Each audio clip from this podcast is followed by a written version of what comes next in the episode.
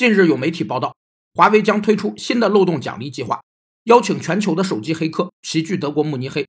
凡能在华为已推出或将要推出的移动设备以及华为的新操作系统鸿蒙上找出漏洞的人，都将获得重金奖励。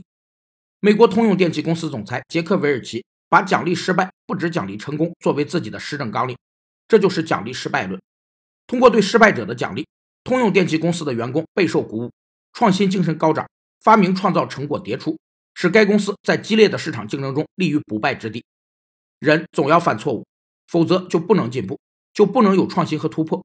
管理层给员工最大的自由空间是去试验新点子，把失败当作学习的过程，让员工在没有后顾之忧的情况下去构想和创新。所以，鼓励尝试，奖励失败，是管理者具有远见的智慧。